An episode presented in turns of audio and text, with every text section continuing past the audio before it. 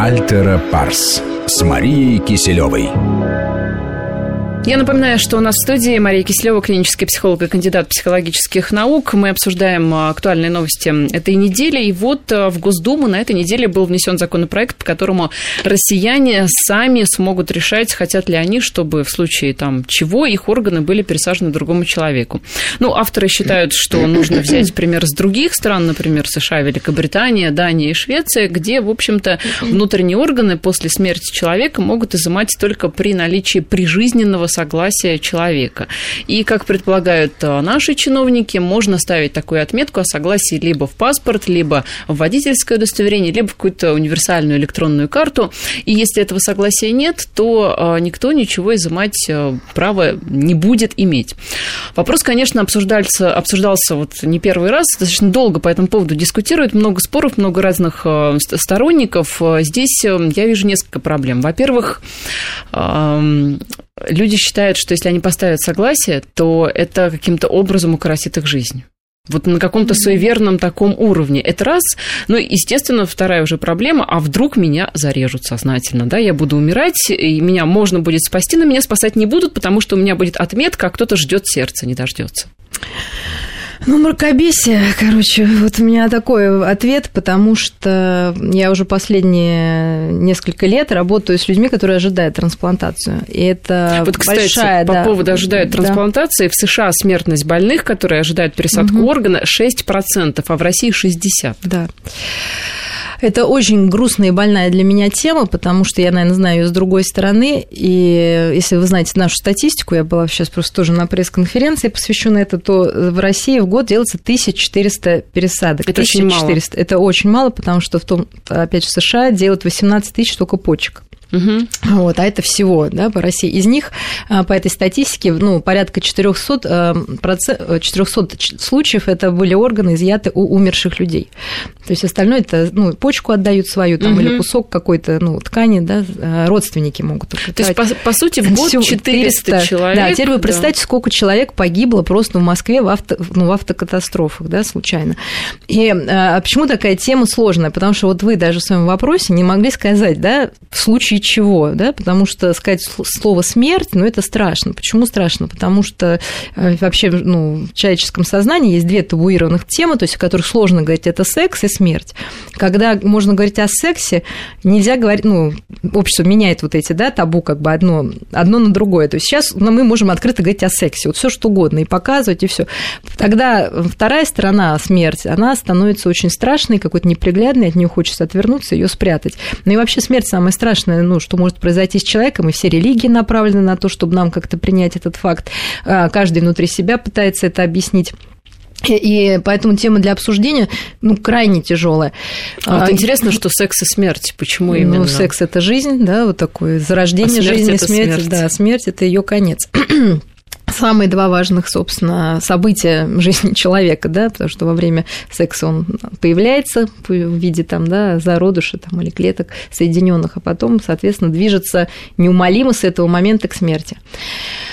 И чем менее развито общество, я бы сказала, даже образовано, да, тем смерть более пугает. Мы можем представить себе племена в Африке и, собственно, лихорадка Эбола, которая сейчас так распространяется, связана с тем, что тела не хоронят, потому что смерть как-то окружена некоторыми мифами и ритуалами, да, когда, ну, умерший человек труп, да, лежит. Да, и чем вот это все более примитивно, тем к смерти какое-то более такое тревожное и страшное отношение. Мистическое. Ну, да, мистическое. Вот отсюда и наши суеверия, наши тоже, да, потому что мы во многом народ тоже с таким преобладанием магического мышления, то есть то, что мы не можем понять и объяснить, даже религия порой не помогает, да, мы пытаемся вот в какую-то магию впасть и найти свой собственный ответ, который бы нас устроил.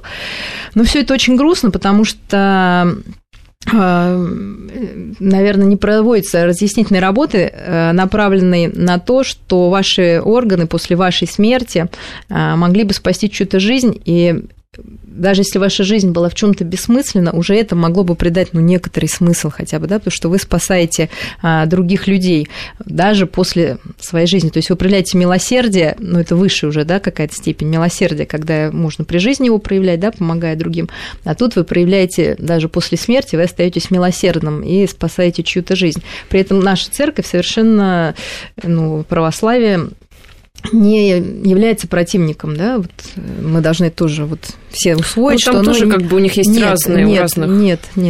Есть концепция описанная, да, где описаны все случаи, как можно делать ЭКО, там суррогатное материнство, в том числе и трансплантация. Она не запрещена, наоборот, она поощряется и считается, да, что это акт милосердия, проявленный после смерти, то есть не менее того, да, то есть это хорошее. Смотрите, у нас люди иногда боятся сделать завещание, потому что, по их мнению, если они делают завещание, значит, они собрались умереть. Вот все. Ну, вот это хороший пример, но это же тоже, да, какой-то, ну, честно говоря, ну как это назвать? Ну, хочется сказать, ну, работайте над собой, не надо бояться. Не надо бояться того, чего нету, да, потому что это ваш внутренний страх, который ваша какая-то внутренняя неуверенность, которую вы проецируете на мир и делаете его агрессивным. То есть, ну, такой паранойя, да, потому что, ну, что такое, когда вам кажется, что вас зарежут за то, что вы написали, что когда-то вы умрете, а все когда-то умрут. Мы понимаем, ну, когда-то умрут все. И если мы ставим штамп и говорим, что мои органы могут там пойти к другому человеку, просто в чем связь? Вы, да, продлеваете свою жизнь, по, да, сути. Нет, по сути, вы ее продлеваете, да. Если вам кажется, что многие люди думают, что если они поставят штамп, то они скоро умрут, я вам скажу, другая категория людей, она будет думать полностью противоположно. Она поставит штамп и думает, что вот теперь я, наверное, не умру, потому что, ну, у них другая магия, да, то есть магия бывает, ну, понятно, да, вот это какой-то заговор такой, да, ну, да, то есть для них, что если я ставлю штамп, то я скоро умру, а для других, если я поставлю, ну, как назло, вот другим людям, да, я не умру, там теперь долго, и они будут тоже ставить штамп как раз с целью подольше пожить. Ну, как бы наши мысли, к сожалению, не могут вот иметь такого материального продолжения. Как мы это себе объясним, так и будет, да, скорее. Да. А вот еще один момент, ведь наше население ленно, оно не очень, ну, ленится часто, и ведь, чтобы пойти и сделать это согласие, ну, элементарно надо вот куда-то пойти и поставить этот штамп. Многие не пойдут просто потому, что, ну, вот, лень. Ну, да, да, лень, и зачем, в общем, мне собственно, и так неплохо, сейчас... ради чего я должен это делать? Ну, да, во-первых, это лень, во-вторых, даже если представим, что врач, например, на диспансеризации на какой-то очередной может такой вопрос задать. Ну, о смерти говорить сложно, да? Вот как он скажет, вы, вот что вы думаете после смерти? Можно забрать ваши органы? Что вы планируете после смерти? Да, да, то есть как бы это может напугать, потому что нет такого опыта. Поэтому нужно для начала, наверное, создать поле вообще вот объяснить людям, показать вот этих людей, ожидающих трансплантацию. Это несчастные люди, которые живут в состоянии неопределенности. Ну, вызвать просто желание людей, ну, самих это сделать. То есть та же социальная реклама и телевидение. Социальная реклама, да. Просто, опять же, не нужно пугать словом там смерть, потому что это отпугнет, да, привлечь именно тем, как мы показываем, там, детей больных раком, и действительно очень много сейчас фондов и детям помогает. Покажите этих людей. Это прекрасные люди, которые абсолютно полноценны, кроме того, что вот у них какой-то один из органов требует, ну, такой починки. Будем мечтать, что когда-то будут выращивать органы, там, ну, клонировать, там, да, но пока это невозможно. Этих людей можно спасти, можно спасти, да, огромное количество. Вот у меня 2 пациента, например, умерли, да, не дождавшись, по 2,5 года, 3 года. Сейчас молодой человек 4 года ждет уже, студент МГИМО, да, с отличным интеллектом, красавец. Как человеку жить? Как человеку жить? Вот объясните, как ему планировать вот свою жизнь? И не только ему, всем остальным. Люди потеряны абсолютно, потому что этот гнет неопределенности. Мы с вами живем в неопределенности, не знаю, как, а вдруг завтра будет дождь, взять зонт, не взять, да? Вот такая ерунда уже нас мучает. А у людей будет он жить или не будет? Планировать ему жизнь или не планировать? Или отказаться там, потому что люди на лекарствах, они себя ограничивают, они там кто под капельницу. А может быть, нужно исполнить свое последнее желание, там, у кого-то это, вот я знаю, там, на велосипеде проехать, да, никогда человек уже там 2 года из дома не выходит, да, и умереть там, да, может, так лучше сделать, потому что, ну, умирать в постели, не исполнив своего какого-то желания, это очень грустно. Поэтому мы должны обратиться, наверное, не к нам, ох, как нам страшно, а вдруг нас убьют. Ну, Тем людям, которые могут жить после нас. Да, и это не факт, что вы будете их спасать, кто-то другой там, но просто эту тему затронут, наверное, с другой стороны. И действительно ужасно, что это была пресс-конференция, и сейчас мне, опять же, прислали ссылки, как стали, хотя там был доктор Рошаль, который обвинил, на самом деле, журналистов вот в том, что трансплантация остановилась, потому что... Раздувает история о чёрных трансплантологах. Да. И что вы думаете? Вот обратились к людям, сказали, не делайте так, вы убиваете сейчас людей, которые ждут, да, этих органов. Я читаю заголовки. Россиян будут потрошить. Не прячьте ваши органы. Теперь о потрошении будут спрашивать... Вот хочется сказать, ну, ребят, ну, если вы так как-то не можете все это разместить, ну, пойдите к психологу. Мария, у нас, да. Я как журналист могу вам сказать, у нас, к сожалению, такая профессия. К сожалению, мы, чтобы заинтересовать, да, должны... Да, ну, можно было в позитив это, да, как-то в позитив это перевести все.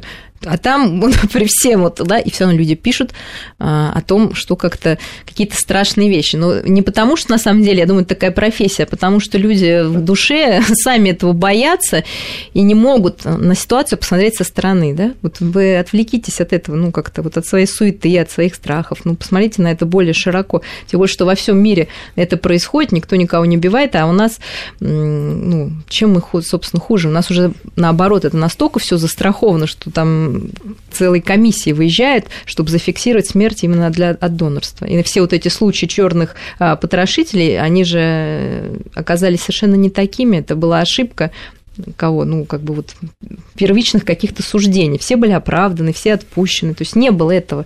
А осадок остался. И я думаю, что каждый вот должен задуматься над этим. И я знаю, что есть, вот, например, мотоциклетные клубы, которые... Ну, мотоциклисты часто разбиваются и, кстати, становятся донорами.